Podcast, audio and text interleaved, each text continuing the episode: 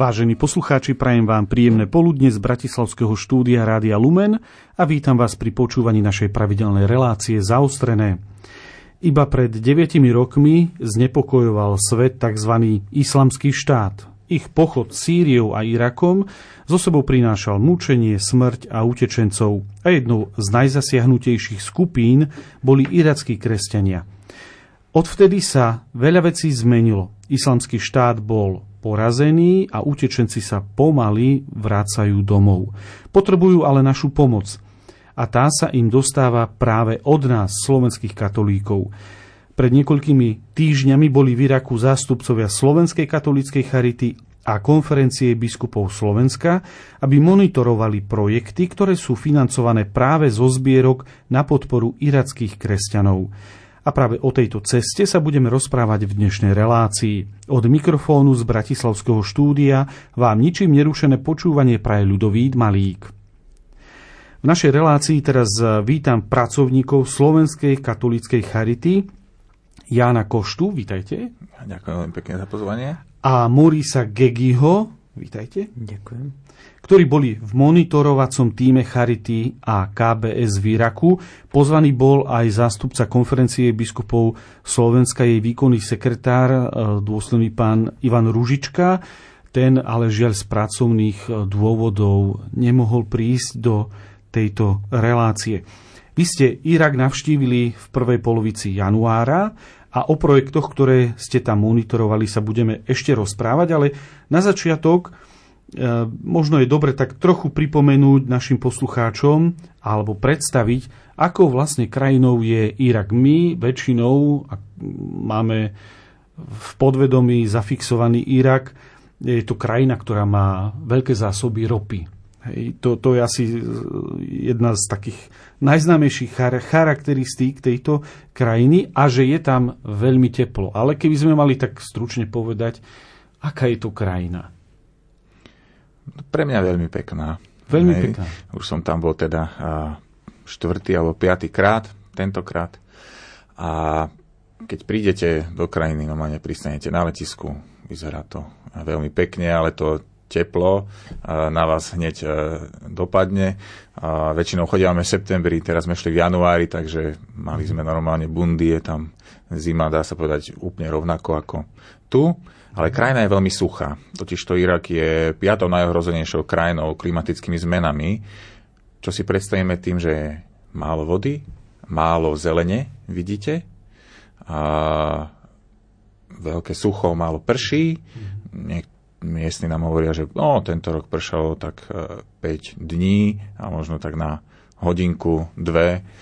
Mm, ďalej vidíte aj veľké mestá, lebo teda pristávame vždy v hlavnom meste tzv. Mm-hmm. irackého Kurdistanu, mm-hmm. nakoľko Irak sám je rozdelený tak na severe, uh, iracký Kurdistan leží a potom už nižšie je teda federálna časť, ktorá, kde vlastne sídli aj vláda v Bagdade, tak my väčšinou pristávame tam na severe, aj tam vlastne pomáhajú dary veriacich. A tak tam vidíte výškové budovy, pekné verbile, veľmi rýchlo sa rozvíja, je to teda mesto Mm, asi dvakrát také veľké ako Bratislava. Ako Bratislava. Mm, tam žijú teda, keďže ide o iracký Kurdistan, prevažne tam žijú Kurdovia, to je ako národnostne. A, a potom samozrejme rôznych týchto náboženských, náboženského zloženia.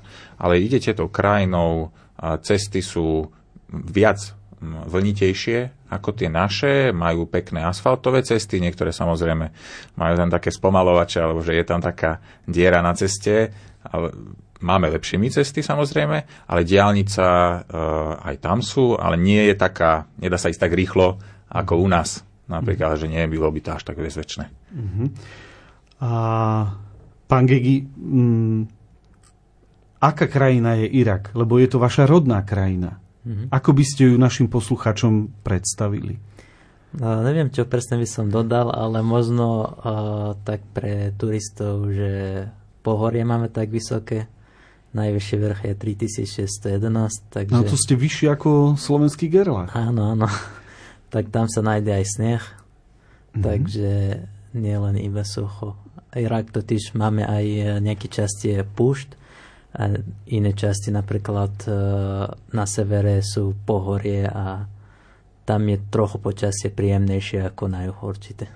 Na Slovensku máme Slovensko je rozdelené na rôzne regióny, môžeme buď už nejaké také starobile ako Spíš, Šariš, Hond a podobne. A potom je nejaké územnosprávne členenie za Bratislavský kraj, Trnavský alebo západné, stredné, východné Slovensko. Má to aj Irak nejako tak podobne od severu na juh alebo... Áno, má to. My máme okolo 18 krajov Mm-hmm. Tým, že je to väčšia krajina a viac obyvateľov, preto máme aj viac krajov. A potom týchto krajov je rozdelené na, akože v, jed, v, v jednom kraji je viac miest. Aha. Um, a koľko obyvateľov má samotný Irak uh, a aké je tam náboženské zloženie? U nás prevažuje kresťanstvo, aj keď už nájdeme mnohé aj iné náboženstva. Ako je to v Iraku? Uh, tak Irak má uh, okolo 42 miliónov obyvateľov a väčšina sú mus- muslimovia. Oni sú aj rozdelení na sunnity a šity. Uh, viac menej sú pol na pol, 50%, 50%. A potom sú menšiny, ako sú kresťania, jezidov, uh, Saba i Kakai, to sú iné náboženstva, ktoré ani tu nie sú známe, takže to sú náboženstva viac nejaké také uh, animistické, prírodné, tam miestne, alebo majú, sa nachádzajú aj v iných krajinách? Uh, rozmýšľam, niektorí sú iba v tomto oblasti Mezopotémie, medzi Tigrsom a Efratom, takže uh, možno sa nájdú také skupiny okolo Sýrie alebo tak. Takže... Uh-huh.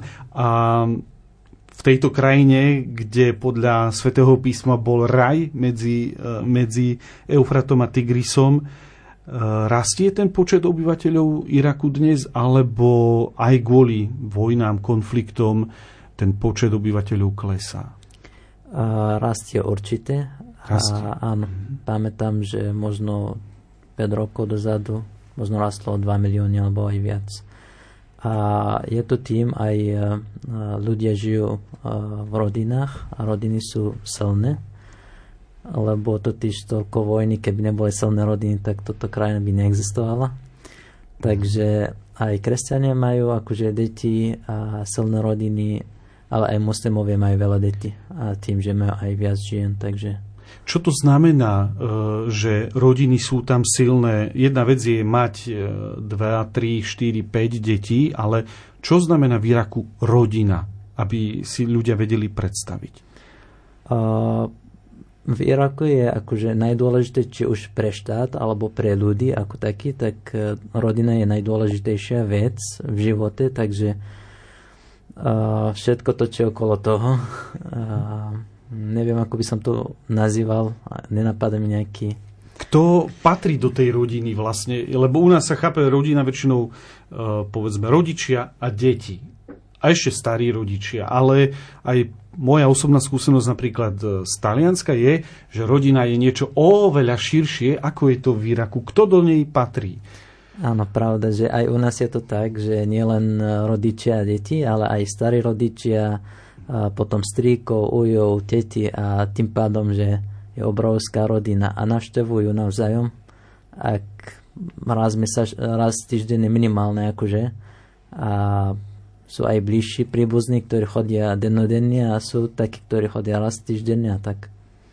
No, je, je to asi dosť podobné, ako som ako dieťa to zažil. Každú nedeľu sme urobili taký okruh a navštívili sme viacerých členov našej širšej e, rodiny. Zastavili sme sa tu na hodinku, tu na pol hodiny, ale navštívili sme e, všetkých.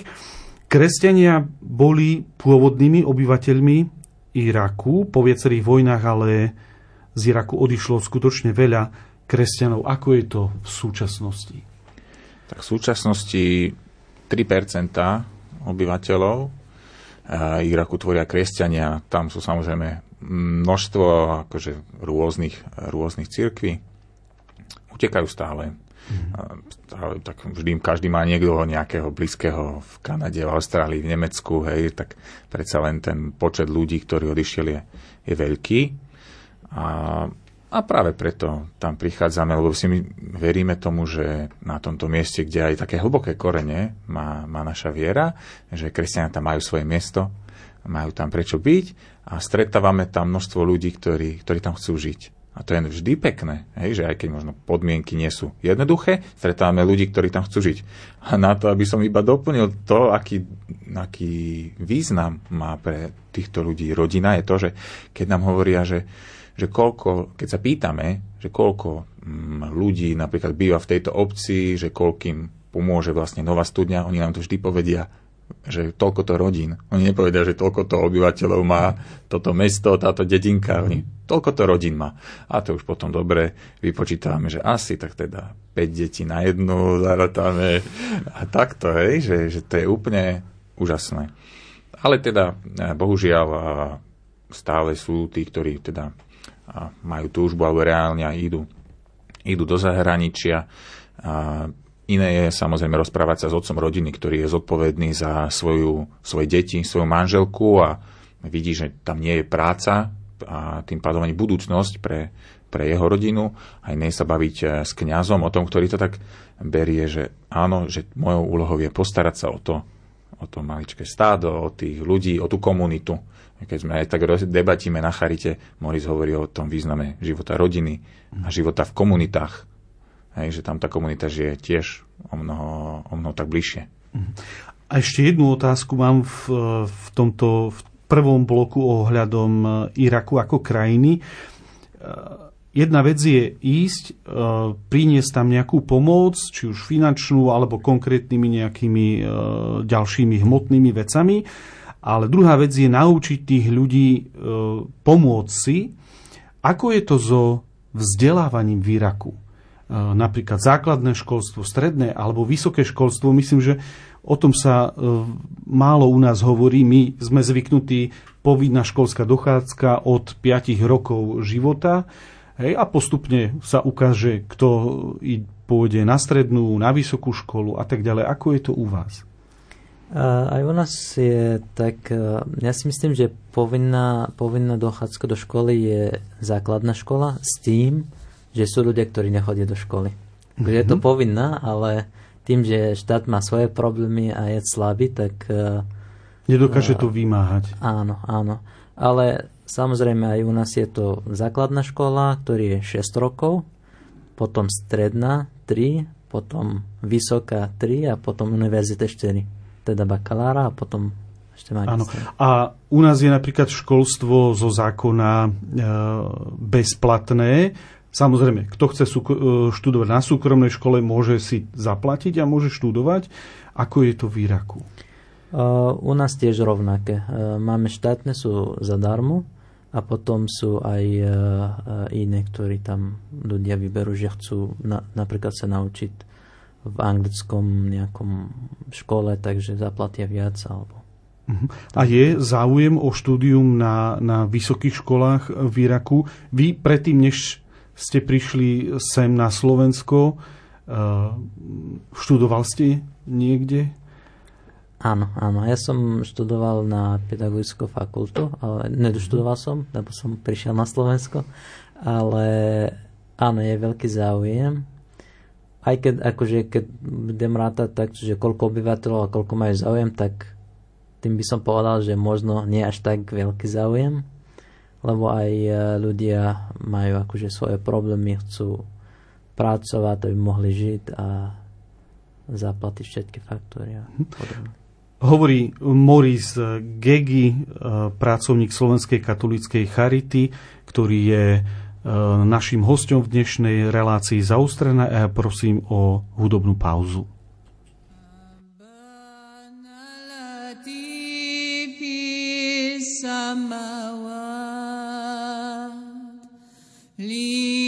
ليتكلم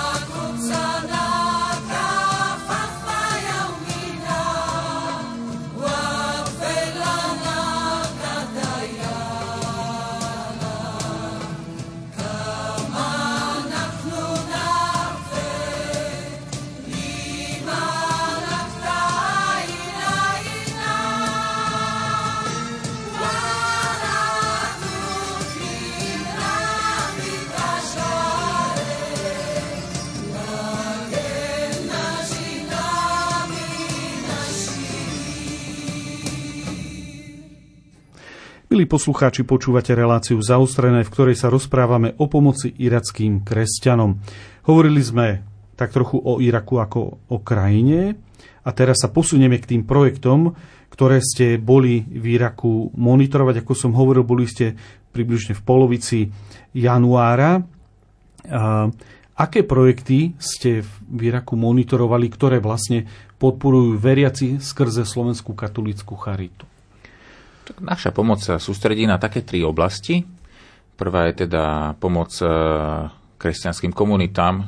Tam napríklad e, v meste Sulejmania sme navštívili, otca Ajmana, ktorému sme v jeho fa- farnosti, chaldejsko-katolickej farnosti Sv. Jozefa, pomohli uh, nadstaviť vlastne jeho pastoračné centrum alebo pastoračné centrum v jeho farnosti. A teraz je tam taká veľká sála, kde sa môže komunita stretávať, kde sa môže takto šíriť evanielium. Uh, mali sme tam aj peknú večeru, spievali sme si také arabsko, slovensko, anglické karaoke pesničky, vždy sme sa to snažili tak nejako namixovať, lebo tam bolo veľa mladých. Je tam populárne karaoke? To, to si nemyslím, hej, že by, že by priam, priamo karaoke bolo. Skôr, keď sme sa prechádzali po uliciach, tak sme videli a, mladých chalanov, ako a, boli normálne, že v herní a hrali tam nejakú akože futbal na týchto na počítači, a, alebo teda samozrejme boli v čajovni, lebo tam sa chodí na čaj, ako u nás, že či nejdeš na kávu, tak všetci sa pýtajú, že čaj, mimochodom aj tam povedia čaju hovoria čaj, takže to je, to je úplne krásne. Že Ale ešte odbočím len kvôli tomu čaju, že lebo my máme predstavu pod čajom niečo také, že čo zalejem, ho vypijem skoro tak rýchlo ako kávu, ale je to také vlažné, povedzme, alebo taký slabý čaj. Aký je ten čaj tam? Čierny čaj. Čierny? Majú na to aj také špeciálne poháriky, do ktorých to lejú vždy. Pre nás musíte si tam dať dostatok cukru, aby, aby ste to boli schopní vypiť. Hej, že pre nás je to veľmi silné. A, a oni teda nerobia to spôsobom, že by, a, že by iba zaliali nejaké vrecúško, ale majú teda sypaný čaj, ktorý, ktorý prevárajú počas toho. Že, nie, že prejde varom normálne ten čaj s tou vodou, že nie je to iba iba zaliatie. A Takže ktoré tak- mesta ste teda, No. okrem Sulejmanie, Takže v navštívili? Sulejmani sme boli ešte za jedným a, mníchom zo Švajčiarska, otcom Jensom Petzoldom, ktorý má zameranú komunitu. Sme boli, v- navštívili kláštor Mariam al-Adra, to je vlastne kláštor pány Márie, a, a, po ich. No a tam sme a, zakúpili a, generátory ešte v roku 2015-16, neskôr solárne panely na to, aby teda komunita mohla fungovať. Oni sú zameraní na medzináboženský dialog. Znamená to, že majú tam knižnicu, do ktorej vybavenie tiež a, sa financovalo z teda darov od e, Slovákov. Už sme navštívili, mali možnosť sa rozprávať, fungujú tam a, kurzy anglického jazyka, je tam ochotnícke divadlo a teraz e, jedna mladá, a, mladá dáma, utečenkyňa z, e, zo Sýrie, množstvo ľudí ináč je tam v Sulejmani zo Sýrie, tak ona vedie kurz čítania pre malé deti. Je to vlastne v takom kontajnerovom mestečku, hneď vedľa kláštora, ktoré vlastne príjmalo utečencov v 2015 aj v kostole, ktorý nám teda otec Jens ukazoval, tak prijali utečencov. V roku 2015 bolo tam asi 250 ľudí. A, tak teraz to funguje ako tie kontajnery, malujú to tam, majú tam pekné vybavenie, takže budeme podporovať aj teda vybavenie týchto, týchto nejakých takých a, kontajnerového mestečka pre, pre deti. A potom sme sa presunuli do Kirkúku. Eš, eš, ešte ja preruším. Ten Páter Jens, ak, ste mi, ak si dobre spomínam, ste hovorili pred reláciou, má za sebou zaujímavú story alebo príbeh, ako sa vlastne on dostal do Iraku, pretože on nie je Iračan. Ako som spomínal, on je švajčiar a keď mal presne toľko rokov, koľko ja, 32, tak sa vybral na motorke a spoznávať náboženstva, arabský jazyk, celkovo kultúru Blízkoho východu, lebo ho to nejakým spôsobom zaujímalo. A prečo išiel, bol aj druhý dôvod, že mu zomreli vlastne mama, otec, rodinní príslušníci, tak potreboval nejakú životnú zmenu. Išiel tam, nebol vtedy pokrstený. Dostal sa do jednej komunity, Al-Khalil, ktoré je dnes členom tam zakladateľ tejto komunity mu teda poskytol priestor na ubytovanie, že môže študovať arabský jazyk. Tak sa učil a išlo to 1, 2, 3 roky takto. Vždy sa snažil, že a tak už mi to stačí, že už idem ďalej. Ale on, ten vedúci komunity mu hovoril, že nie, že ty sa ešte vrátiš. A posledný krát, keď sa takto vrátil, ho otec Jens požiadal, že či by sa mohol nechať pokrstiť. Takže naozaj Švajčiar našiel, našiel, našiel vieru, našiel živého osobného Krista na Blízkom východe. Takže to bolo úžasné sa s ním rozprávať, naozaj, že je to taký, je To to, bolo v ktorých rokoch 20. storočia, keď mal 32? no 32, teraz má 60, Mhm. Takže to bol 62 koniec tuším, takže pred- 80. rokov. alebo 90. 90. Skôr 90. Odvtedy je v Iraku. Odtedy prišiel do Sýrie a vlastne komunita ho poslala založiť kláštor v Iraku a on tam teda prichádzal s tým, že tak začne teda ten medzináboženský dialog, ale v tom tam prišli teda bohužiaľ vnútorní vysídlenci, nakoľko islamský štát teda vtedy postupoval zo Sýrie do Iraku dosť húfne a tak množstvo utečencov prišlo do prišlo aj do Sulejmánie, tak hovorí, dobre, naša misia je teda postarať sa teraz o tých ľudí, tak nakontaktoval sa aj na nás, ako na Charitu a, a pomohli sme a pomáhame doteraz. Hej, že stále je, to, stále je to potrebné a je úžasné vidieť, že množstvo tých utečencov sa mm, tam našlo prácu a pomáha mm, aj kresťanskej komunite, aj miestnym ľuďom postaviť sa, postaviť sa na vlastné nohy. Potom sme sa ďalej presunuli do Kirkuku, tam sme stretli otca biskupa Jusufa Tomasa Mirkisa, ktorý vlastne má aj Kirkuk, aj Sulejmanium ako arcibiskup na starosti. Je to z ktorej církvy? Chaldejsko-katolíckej Katolíckej. cirkvi. Boli sme aj na Svetej Omše, Svetej Omši. Obrad a, liturgia je veľmi podobná, hej, že má iba možno zo pár nejakých vecí navyše, ale veľmi podobná nášmu latinskému, rímskokatolickému obradu. A, Ale aj príbeh tohto biskupa je tiež zaujímavý, aj ten by ste mohli priblížiť. On a, študoval v Štrasburgu, predstavte si. A on tak hovoril nám, že on, jeho veľmi ho zaujímala kultúra a knihy a že niekto mu poradil, že najlepšie na, na štúdium kníh, kultúry a histórie, že to je seminár, nech ide do seminára na teológiu. Tá hovorí, že ide. Tak vyštudoval a, a vyštudoval aj teda aj, neskôr aj v Štrásburgu a pôsobil tam ako, aj ako novinár, ako šéf-redaktor nejakých kresťanské myslenie, tak sa volal ten časopis. A postupne išiel, išiel, až sa teda, mm, tuším, biskup Sako ho, ho a teda poprosil, že no, tak a, či by neprijal túto rolu a úlohu a, biskupa miestneho a je na úžasného stretnúť. On hovorí v príbehoch, úžasne, to neviete, a on začína, že ne, no poviem vám príbeh a vy posúďte, či je to zázrak. Lebo ako nás tak sprevádzal neskôr vlastne kresťanskou štvrťou, ktorú založil, v ktorej sme teda boli, volá sa Sekanian, kde slovenskí veriaci vlastne z darov sme podporili a vybavenie školy, takže lavice, teraz chystajú knižnicu, takú dvojposchodovú, a tá krásna budova, veľká, snaží sa otec biskup pomáhať ľuďom s Alzheimerom, ľuď, deťom s, s ja si nepamätám presne toto a, ochorenie, ale naozaj núdznym. Hej, že je to a nenecháva si tú pomoc pre seba. Že postaví kliniku pre uh, deti s autizmom, áno, deti s autizmom a daruje to štátu. Hej? A nemá zamestnancov iba E, tých kresťanov, ale aj moslimov. Hej? Že naozaj ten dialog má veľmi veľa úrovní. Takže s otcom Mirkisom to bolo naozaj, keď ho vidíte a stretnete, máte takú túžbu, že aha, áno, tohto, tohto biskupa, jemu chcete byť synom, že je taký otcovský prístup má aj to, ako sa stará o, o svojich zamestnancov, že naozaj a dáva si záležať na, na, kvalitu, na kvalite poskytovanej pomoci. Hej, že naozaj o tých ľudí je dobre postarané a chcel by, aby sme v jednom projekte, ktorý teda postavil z darov, ktorý sa volá Mercy House, aby sme a, tam zafinancovali a, Centrum pre fyzioterapiu pre deti s autizmom aj pre, pre starkých s Alzheimerom, lebo oni sú spolu.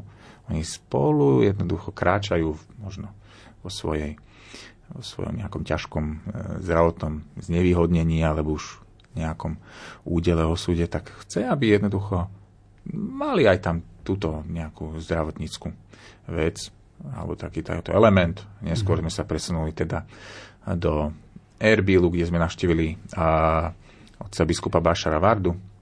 Ukázal nám aj, keď spomínali sme v predošlom vstupe vzdelávanie, tak nám ukázal krásnu univerzitu, ktorú v Erbile postavili.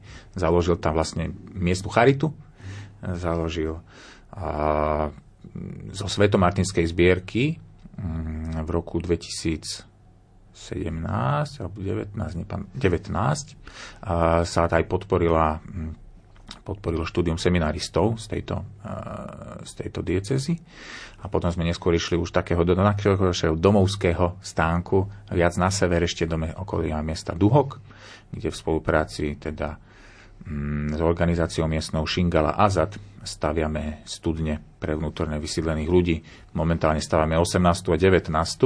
Navštívili sme a obec Sreška, kde sme teda postavili, to je kresťanská obec, kde sme postavili studňu, takže ľudia, ktorí prijali do obce nejako teda vnútorných vysídlencov a nebolo, dosť, alebo tú, ktorú mali, bola zdravotne závadná, tak dnes sa môžu napiť e, z kohutíka e, pitnej vody. To je úžasná zmena a vďačíme v mnohom za to aj v tých iných obciach, aj ministerstvu zahraničných vecí a e, agentúre Slovagate, ktoré, ktorej tiež financujeme tieto projekty.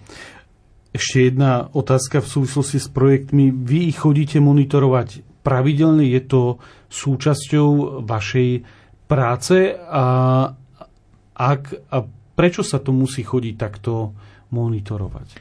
My chodíme minimálne raz do roka. Mm, teraz sme boli v januári, mm-hmm. predtým sme boli v septembri. Väčšinou chodívame v septembri, je tá predsa len trošku teplejšie. A chodívame z toho dôvodu, že aj nás to mení, keď vidíme, že, tá, že to, čo sme si slúbili, že to, na čo sa peniaze poslali, sa aj deje, aj uskutočňuje. Keď vidíme, ako sa mení rodinná situácia tých rodín, ktorým tá pomoc je adresovaná. To je možno také subjektívne. A, ale vidieť to, že áno, naozaj spravilo sa to, čo je slúbené, je dôležité, aby sme to potom vám, milí poslucháči, alebo hoci komu, kto už e, teda prispel na tieto projekty, ukázali a povedali, že pozrite naozaj to, kam to malo ísť, tam to išlo.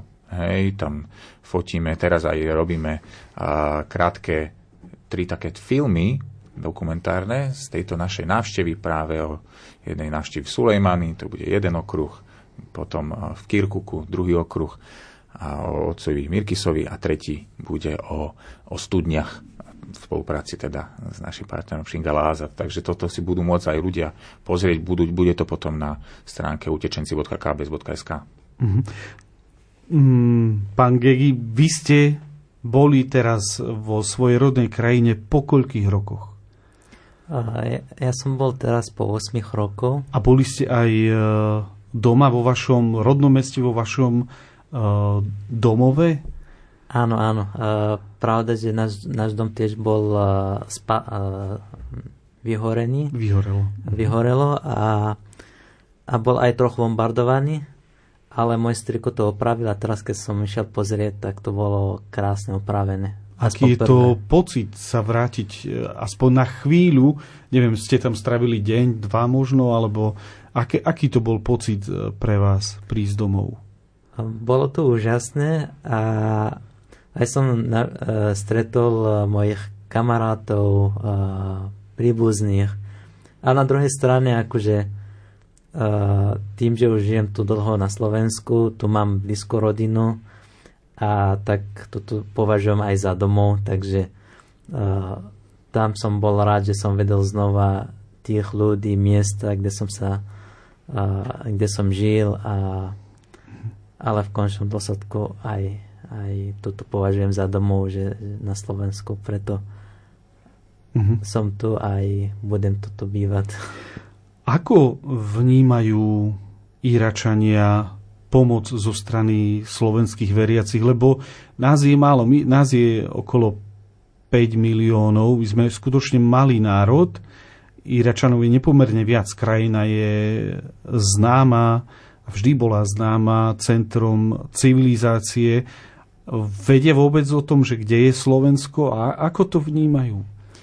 Uh, popravde niektorí nevedia, tak preto mm-hmm. aj im ukážeme, že na Google Maps, kde sa nachádza Slovensko a tak. Ale je to úžasná vec a je to akože veľké požehnanie od, od, uh, od Pána Boha, že taká malá krajina dokáže pomáhať uh, v Iraku, väčšia krajina, a títo ľudia si uvedomujú, že naozaj je to zázrak, nie je to len tak. Uh-huh. Uh, ako sa rozhodujete v Slovenskej katolíckej charite? Lebo predpokladám, že žiadosti o podporu finančnú, uh, či z Iraku alebo aj z iných krajín, uh, prichádza viac, ako môžete podporiť. Ale ako si vyberáte, ktorý projekt podporiť, ktorý nie. Máte na to nejaké kritéria, nejaký manuál? Tak v podstate, ako som spomínal, máme tie tri, tri, tri priority. Je podpora kresťanských komunít, vzdelávanie a základné životné potreby. A čo sa týka tých základných životných potrieb, tak tam sa snažíme ročne postaviť teda dve studne, Mm-hmm. tak hľadáme obec, ktorá prijala vnútorných vysídlencov, ktorá je nábožensky rôzna, či sú tam kresťania, alebo jezidi, alebo moslimovia a dokážu spolu v pokoji a v miery žiť, tak hovoríme si výborne. A týchto ľudí chceme podporiť v tom spôsobe života, ktorý, ktorý teda majú a praktizujú. Takže tam je samozrejme treba zohľadňovať aj to, že koľkým ľuďom to pomôže, že nemalo by význam e, stavať studňu v obci, kde je, kde je iba 40 obyvateľov, lebo sú tam aj také, tak do tých v tom prípade prichádzame s tým, že do ich kuchynskej linky alebo do mm-hmm. ich mhm. kuchyne im namontujeme vodné filtre, ktoré vlastne odstraňujú tie nejaké škodlivé látky, pevné častice. Aj vďaka konferencii biskupov Slovenska teda sme navštívili aj spolu s otcom Ivanom Ružičkom obec Avzerike. Tam je arménska církev. Takže to bolo tiež veľmi zaujímavé. Prišli sme k, k ľuďom doma, tam varili také jedlo. Ja si priznám si, že nie vždy si pamätám, ako sa to jedlo volalo, ale to bolo úžasné vidieť na Morisovi, keď tam prichádzal, že o, že ja, aká to je paradička, tie chute e, jednoducho opäť, ktoré poznal z detstva, že ich môže takto opäť ochutnať, tak to bolo tiež veľmi, e, veľmi pekné. No a potom vždy podporujeme ľudí tam, kde vidíme, že tá komunita žije a že my im môžeme iba dať nejaký prvý, druhý, tretí krok, podporiť ich v tom, čo robia, ale nie je tá pomoc závislá iba od, od nás. Mm-hmm. Hej, to je dôležité, že tam tento vnútorný, vnútorný akože ten ich motor. Alebo tá motivácia, keď ju tu rozpoznáme, preto je dôležité tam chodiť, lebo to cez e-maily ne, nespoznáte. Sa. To sa cez e-maily nedá, to musíte zažiť osobne, tak vtedy viete, že áno, za tohto človeka vieme sa zaručiť. Aj otcom biskupom, ktorí následne schválujú na plenárnom zasadnutí aj dnes by mali schváľovať, alebo dnes zajtra, neviem ako presne majú program na plenárnom zasadnutí a projekty pomoci nie iba v Iraku, ale aj v Syrii, aj v Libanone. A, takže osobné stretnutia sú v tomto veľmi dôležité. Len na krátko sa vrátime k tým studniam. Čo znamená postaviť studňu v Iraku? Lebo to je zaujímavé tiež. Znamená to vyvrtať do hĺbky 300 metrov. 300 metrov. Vola, kedy sme išli 200-250, ale aj vplyvom toho, že je málo tých zrážok, ideme čoraz hlbšie. Možno je to také aj biblické, že zatiahne na hlbinu, tak tuto vyleženie ideme do hĺbky. Ako pre, mm, pre takú ilustráciu na Slovensku, mm, tí, ktorí z vás ako stavali, že dom a vrtali si vlastnú studňu, môžu, môžete si tak akože porovnať, dobre, tak išlo to 20 metrov, niektorí idú 10 metrov, niektorí 70, ale tu naozaj sa ide, ako aj Moris spomínal, do, keďže na severe Iraku to staviame, ide sa do hĺbky, kde je kamenisté, hornaté podložie, Takže vďaka expertíze teda nášho miestneho partnera, ktorý má tie geologické mapy, vedia, že dobre, tak tuto v tejto hĺbke ideme. Lebo tam väčšina studní je tam postavená ešte zo 70 80 rokov za, za režimu a, tohto a, Sadama Husajna. Hej, takže to sú staré, častokrát už nepoužiteľné studne. Hej, mm-hmm. takže, a tam sa stavia generátor, ktorý funguje na naftu. Chceli by sme, aby tam aj tiež na, to fungovalo na solárne panely, ale to je tiež zase ďalšie finančné, ďalší finančný obnos to chce, ale vždy sa tam vlastne tá studňa odovzdá miestnej samozpráve, že oni sa potom starajú a my chodíme stále pozerať tie studne, ako to funguje, hej, že či sa niečo, či nemajú nejaký problém a tak ďalej. Hej, mm-hmm. Častokrát aj v, kilometrové potrubia ťaháme na to, aby sa to dostalo priamo do obce, lebo to nie je to tak, že tak niekto si to pri dome vyvrtá, tak to je obrovský mechanizmus, tak väčšinou to je taký kilometr od obce. Vy ste spomínali, mm, že podporujete projekty v komunitách, kde, kde to žije a kde je aj to zastúpenie mm, rôznorodé, čo sa týka náboženstva. No ten sever Iraku bol silno zasiahnutý tým islamským štátom, teda ich, ich e, konaním vojnou. A ako je v súčasnosti tá situácia s islamským štátom? On je definitívne pochovaný, alebo niekde tam v, v malom e, priestore ešte prežíva? Mhm. Tak uh, akože na vonok už neexistuje taká Mhm. Skupina ľudí, ktorí sú v kopii alebo ovládajú nejaké miesto, už takto neexistuje. Ale stále akože sú ľudia, ktorí majú ten spôsob rozmýšľania, tak uh, možno by bolo ako potrebovali by sme ešte pracovať na to, aby ľudia naozaj uh, mali tú uh, tú kultúru, že žiť s, e, s inými a rôdnorodosť aj a, a rozumenie navzájom. Uh-huh. A e, ten islamský štát bol veľmi brutálny voči kresťanom, teda nielen kresťanom, aj jezídi a ďalšie e, menšiny, ktoré e, žijú v Iraku alebo v Sýrii. nemali kresťania problém, lebo to vzbudí veľké, nielen emócie, veľkú nenávisť, takéto útoky, zabíjanie a tak ďalej. Nemali, nemali kresťania v Iraku, ktorí tam zostali žiť, e, vnútorný problém odpustiť nepriateľom, e, tak ako nás to učí Evangelium? Tak ja si myslím, že každý veriaci by mal odpustiť. Mhm. Aj tak e, podľa mňa robili ľudia a väčšina sa vrátila do Karakošu a tam žijú teraz v pokoji. Takže ja si myslím, že to je áno prvý krok e, k tomu, aby ten, ten vzťah znova fungovalo, že tá odpustenie e, od kresťanov a podľa mňa Môžem povedať, mm-hmm. teraz počas tej návštevy bola taká, vznikla taká zaujímavá debata medzi jezidmi, to bolo teda tá Šingala Azad je jezická organizácia, s ktorou staviame studne, a, a, a Morisom. A Moris hovorí, že on teda islamskému štátu odpustil, že mu, mm-hmm. že mu vypali dom jeho rodine. Že hovoril, že samozrejme bolo by to iné, keby že mu tam zomrie manželka, sestra, brat, že vtedy je ťažšie odpustiť. Alebo pre nich, aj pre tých jezidov také až prekvapujúce to počuť, že wow, že naozaj niekto to dokáže takto ľah, s ľahkosťou povedať. Hej? No s ľahkosťou, tak je to odstup už nejakých, nejakých rokov, ale toto je niečo, čo vlastne tam kresťania majú robiť a to je ich úloha na tom, na Blízkom východe. Že to, ten dialog, porozumenie, ale to odpustenie prichádza s tým jednoducho so svojím životom, že áno, toto som ja dokázal. Hej? nie akože sa vystatovať s tým, ale povedať si, že je to možné.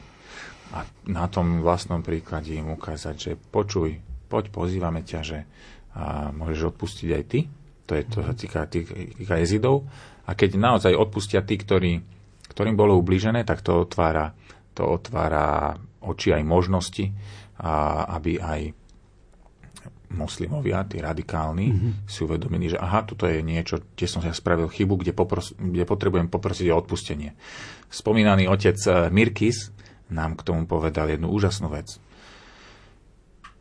na ktorej vidieť, že naozaj církev tam nie, neexistuje iba pre seba. Že hovorí, že, že on moslimov považuje za zranených a chorých, ktorí potrebujú uzdravenie cez svedectvo a cez lásku Ježiša Krista. Mm-hmm. A toto, keď príjmu, tak to bude veľký krok dopredu.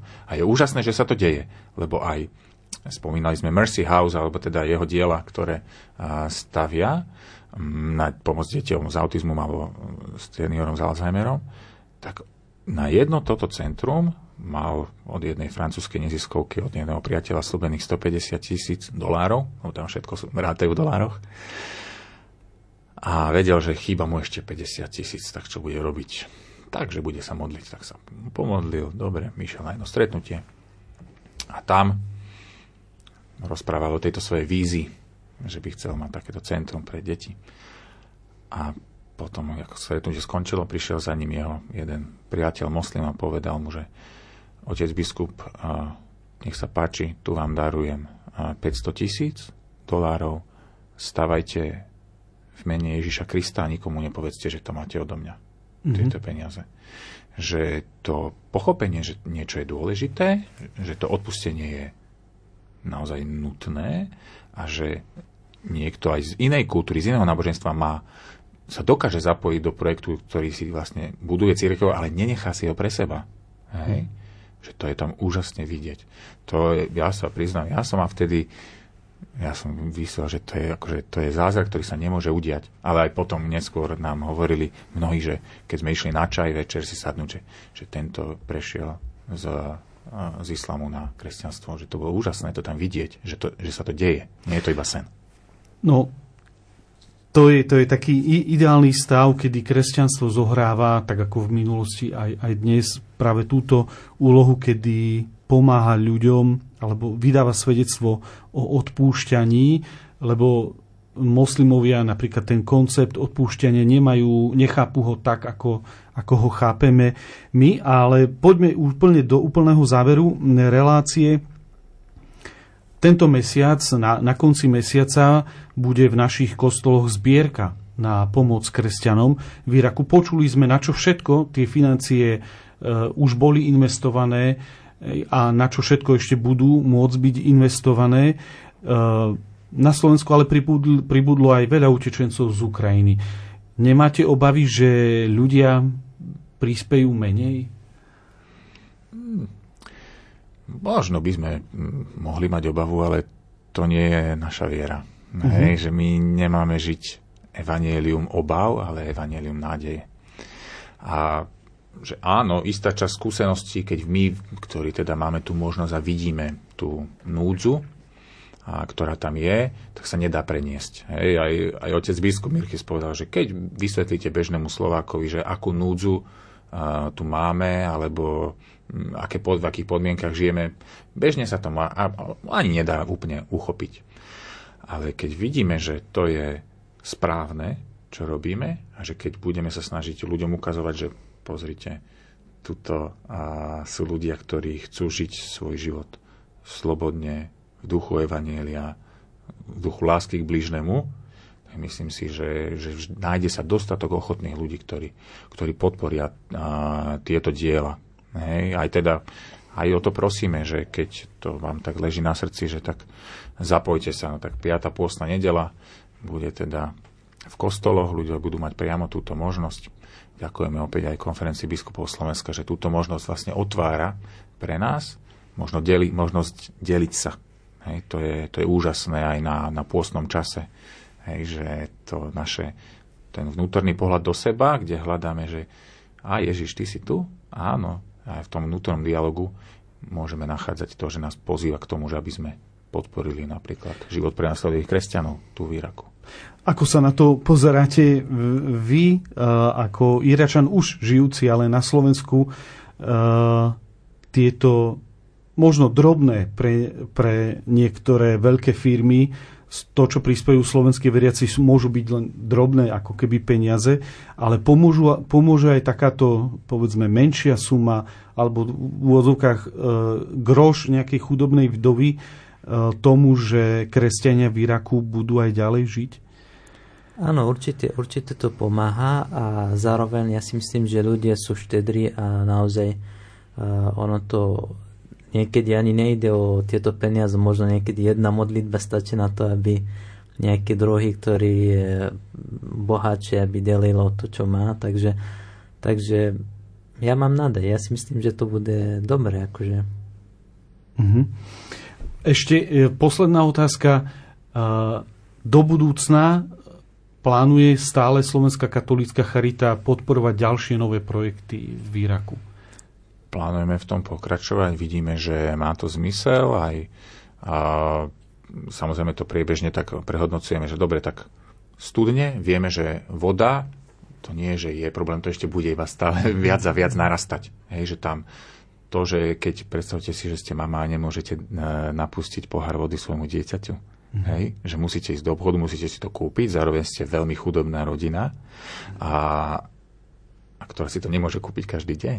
Hej, že to sú, to sú extrémne problémy. Že v tomto budeme pokračovať istotne, takisto podpore kresťanských komunít. Veríme tomu, že tam majú byť. Aj biskupské heslo oca Mirkisa hovorí z Lukášovho Evanelia z 12. kapitoly a hovorí, že neboj sa maličké stádo, lebo vášmu otcovi sa zapáčilo dať vám kráľovstvo. Tak vlastne ten potenciál, tie dary, tie talenty toho maličkého stáda myslíme si, že má po, po, to chceme podporovať. Chceme byť toho účastní, chceme mať takú akože túžbu stále sa deliť, lebo naša viera nie je iba o tom, aby sme my v bublinke a v komunite žili dobre a mali sa fajn, ale to vidíme na svedectve života túto irackých kresťanov, že oni sa delia o, denno, o každodenné evanelium so svojimi blízkymi, nech sú akéhokoľvek vierovýznania, akéhokoľvek, akékoľvek národnosti. A je to úžasne inšpirujúce. Takže v tomto bezpodmienečne budeme pokračovať. Hovorí Jan Košta, pracovník Slovenskej katolíckej charity, ktorý bol hosťom našej dnešnej relácie zaostrený. Ďakujem za účasť v štúdiu. Ďakujem pekne. A druhým hostom bol rodený Iračan, rovnako pracovník Slovenskej katolíckej charity Moris Gegi. Ďakujem. Ďakujem. Na záver technicky na relácii spolupracoval Matúš Brila, hudbu vybrala Diana Rauchová a od mikrofónu z Bratislavského štúdia vás pozdravuje Ľudovít Malík.